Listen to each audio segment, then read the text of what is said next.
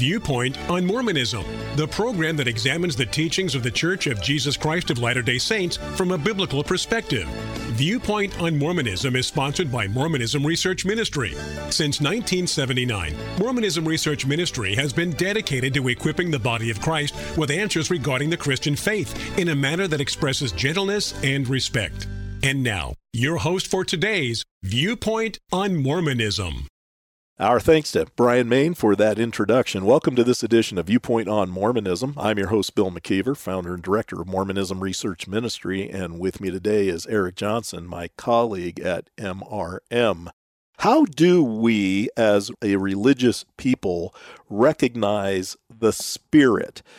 When we talk to Latter day Saints, they will often refer to the Spirit, and they are often encouraged to recognize, as this title implies, how do they know what is the Spirit as opposed to what is not the Spirit? In yesterday's program, we opened by quoting the Apostle Paul from 2 Corinthians chapter 11, who told the Corinthians at that time that they needed to be very careful because someone could very well come along preaching to them another Jesus whom Paul never spoke of, or they could even receive a different spirit, which obviously Paul did not speak of, or even a different gospel. Such was the spiritual condition of the early church in Corinth. Can those same faults cause us in modern times to make wrong decisions and to believe in, let's say, even a false Christ? I would say most definitely.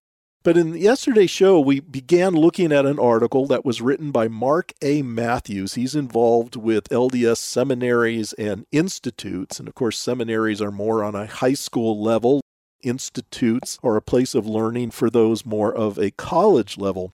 And he starts off by citing Russell M. Nelson, the 17th president of the Church of Jesus Christ of Latter day Saints, who said, It has never been more imperative to know how the Spirit speaks to you than right now. And then Mr. Matthews finishes that by saying, And yet many still wonder, How do I recognize the Spirit?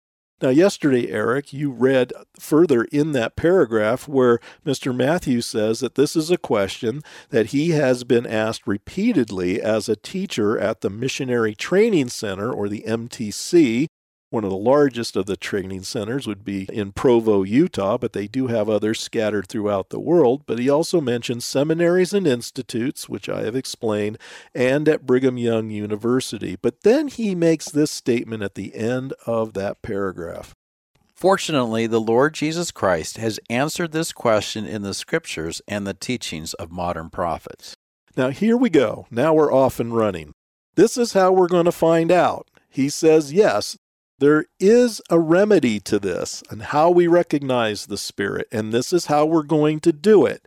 He says how the Lord Jesus Christ has answered this question in the scriptures and the teachings of modern prophets. What do you think he means when he uses the word scriptures? Is he referring just to the Bible? No, absolutely not when Latter day Saints use the word scriptures in this kind of a context, certainly it is much broader than the 66 books of the Bible.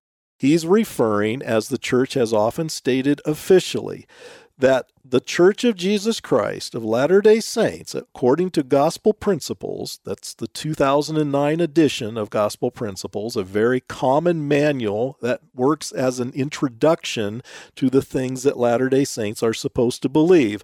On page 45, it says The Church of Jesus Christ of Latter day Saints accepts four books as scripture the Bible, the Book of Mormon, the Doctrine and Covenants, and the Pearl of Great Price. These books are called the standard works of the church. The inspired words of our living prophets are also accepted as scripture. So you can see, folks, how broad that term is used within an LDS context. And if you're talking to a Latter day Saint and he uses the word scriptures and he defends his position by saying what he believes is in the scriptures, if you assume he's merely referring to the Bible, you could be very confused, wondering, really? Does the Bible teach that? Probably doesn't, but he may not be referring to the Bible at all. But it's certainly okay, the way he understands how that word should be defined, to use that word, and at times it probably can be confusing. This is why we always recommend when a Latter day Saint uses a word that is familiar to us we must politely ask them for the definition of how they are using that word. Because in many cases, you're going to find if they are specific enough, you're going to see a difference between how they look at that word and how we look at that word. And Bill, that second part, the teachings of modern prophets, who would that be referring to when it comes to Mormonism? Well, it certainly would not, by the mere fact that they use the word modern, it's not referring to the prophets that we read about in the Bible. It would not include, even in some cases, the apostles that we read about in the Bible, in the New Testament specifically. And so, again, you're, you're being told that if you want to know how to recognize the Spirit, well, you have to at least have somewhat of a respect for what LDS prophets have said. Now, this can be kind of touchy because when you bring up some of the past teachings of even some of their own prophets and some of their own apostles, some Latter day Saints might cringe at some of the things that their past leaders have said. This is why they have to qualify it many times by saying, well, we're talking about the living prophets, the living apostles. Don't bring up Brigham Young. We know Brigham Young said a lot of silly things that we don't believe today, but the problem with that argument is that there were a lot of people that believed the silly things of Brigham Young when he was alive and said those things at the time he said them. And they certainly felt, I'm sure, that when Brigham Young said these things, that when they embraced it, that was the Spirit speaking to them. So you see, we have a conflict here already in how we're going to come to understanding or recognizing the Spirit. According to a church manual, True to the Faith, a gospel reference, it says you can always trust the living prophets. And it goes on on page 130, and it says this Your greatest safety lies in following the word of the Lord given through his prophets particularly the current president of the church. The Lord warns that those who ignore the words of the living prophet will fall. See D&C, section 1, verses 14 through 16. He promises great blessings to those who follow the president of the church. Do you think that the current president of the LDS church, the prophet, seer, and revelator, who knows what you just read. They're not ignorant of that. They know that they need to throw in that word living because if they don't, then they run into problems with some of the contradictory things that have been said in the past. But do you think it ever crosses the mind of the current LDS leader that once I'm dead, everything I said becomes one huge question mark? In other words, because I'm no longer living, Everything I said while I was living can be completely undone and refuted by the simple fact that I'm no longer breathing. But that makes no sense because if they were teaching something that really wasn't true, then the question is were they teaching false doctrine? When you bring that up with a former leader, a president or an apostle, and say, was he teaching truth? Well, in the day he was, but not it's not for today because we have progressive revelation. Well, it's either true or not true. You can't have this postmodern idea that truth changes. Well, I think you're absolutely correct here. And you, you cited John 4:24 this week. Well, if God is spirit, as it says, then Joseph Smith could not have been correct to say that God has a body of flesh and bones as tangible as man's. You can't have both of them because they conflict with each other. But yet, how many Latter day Saints would rather go with what Joseph Smith said than what John 4:24 says? So, would we rightly argue that maybe a false spirit has convinced a lot of Latter day Saints to put their trust in what Joseph Smith said and believe it to be true? And if so, would that mean that we have put our trust in a false spirit to believe what John 4:24 has said where it teaches us that God is spirit? You see, this is the dilemma here, and I don't think it's that difficult. When when Mr. Matthews says, that fortunately, fortunately, he says, the Lord Jesus Christ has answered this question in the scriptures. If he had stopped there and, and inferred that scriptures were the 66 books of the Bible, I wouldn't have a problem at all with what he's saying. Right. And I think that's our big problem. They go far beyond what the Bible says on these issues. And when you start injecting the teachings of the modern prophets, that's when this all starts to unravel and dare I say, it also becomes much more difficult for the Latter day Saint who has to, for instance, as in the quote from Gospel Principles that I cited earlier, they have to discern which words from the living prophets that are supposed to be accepted as scripture are actually inspired. Now, you would think if they have that true ability to do that, why would they even need these prophets? If they can discern what they're being told is actually inspired, and I'm again citing and using the words from Gospel Principles, page 45, then why would they need these living prophets? If they are the ones that are supposed to safeguard truth within their own hearts from what's being told to them, even from the pulpit of General Conference.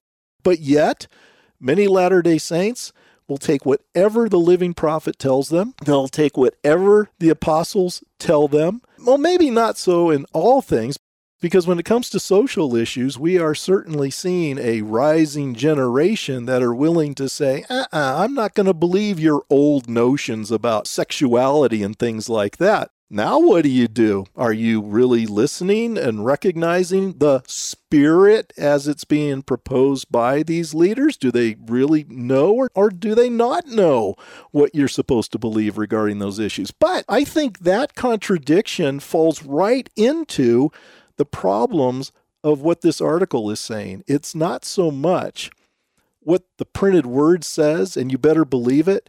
It's what does it mean to you? How are you accepting the words that you not only are reading on the printed page, but maybe even hearing from General Conference? And a lot of this comes from presuppositions because when a Latter day Saint is talking about scriptures, you're going to have to understand that in the terminology of Mormonism, that's referring to the four scriptures. When they're talking about prophets, you and I believe in prophets. The Bible's full of prophets, and yet they're talking about modern prophets because there's assumed that there was this great apostasy and all Christianity was lost. Uh, these are the things that it makes it very difficult if you don't know very much about Mormonism. Maybe you're listening to this show for the first time and you say, I, I really don't know much. Well, that you're going to have to do some study to be able to understand these presuppositional that we have. Because for us as Christians, we do believe that it's possible to recognize a spirit, but we're going to use different means. We're going to use scripture singular, and that is the Bible, to help us understand what it is that God is trying to say. You'd mentioned, Eric, that the Bible talks a lot about prophets, but yet never do we read in the Bible, neither the Old or the New Testament, how we are going to pit one prophet against another prophet. We embrace all of them. If anybody is throwing prophets under the bus, it's the Church of Jesus Christ of Latter day Saints when they say, well, don't go by what Brigham Young said, or don't go by what John Taylor said about God needing blacks on the earth because the devil needed a representative. People at the time, when John Taylor taught that, were certainly listening to him. So you can see why discerning what is really the true spirit as opposed to a false spirit can be very difficult for the Latter day Saint. Thank you for listening. If you would like more information regarding Mormonism Research Ministry, we encourage you to visit our website at www.mrm.org, where you can request our free newsletter, Mormonism Researched. We hope you will join us again as we look at another viewpoint on Mormonism.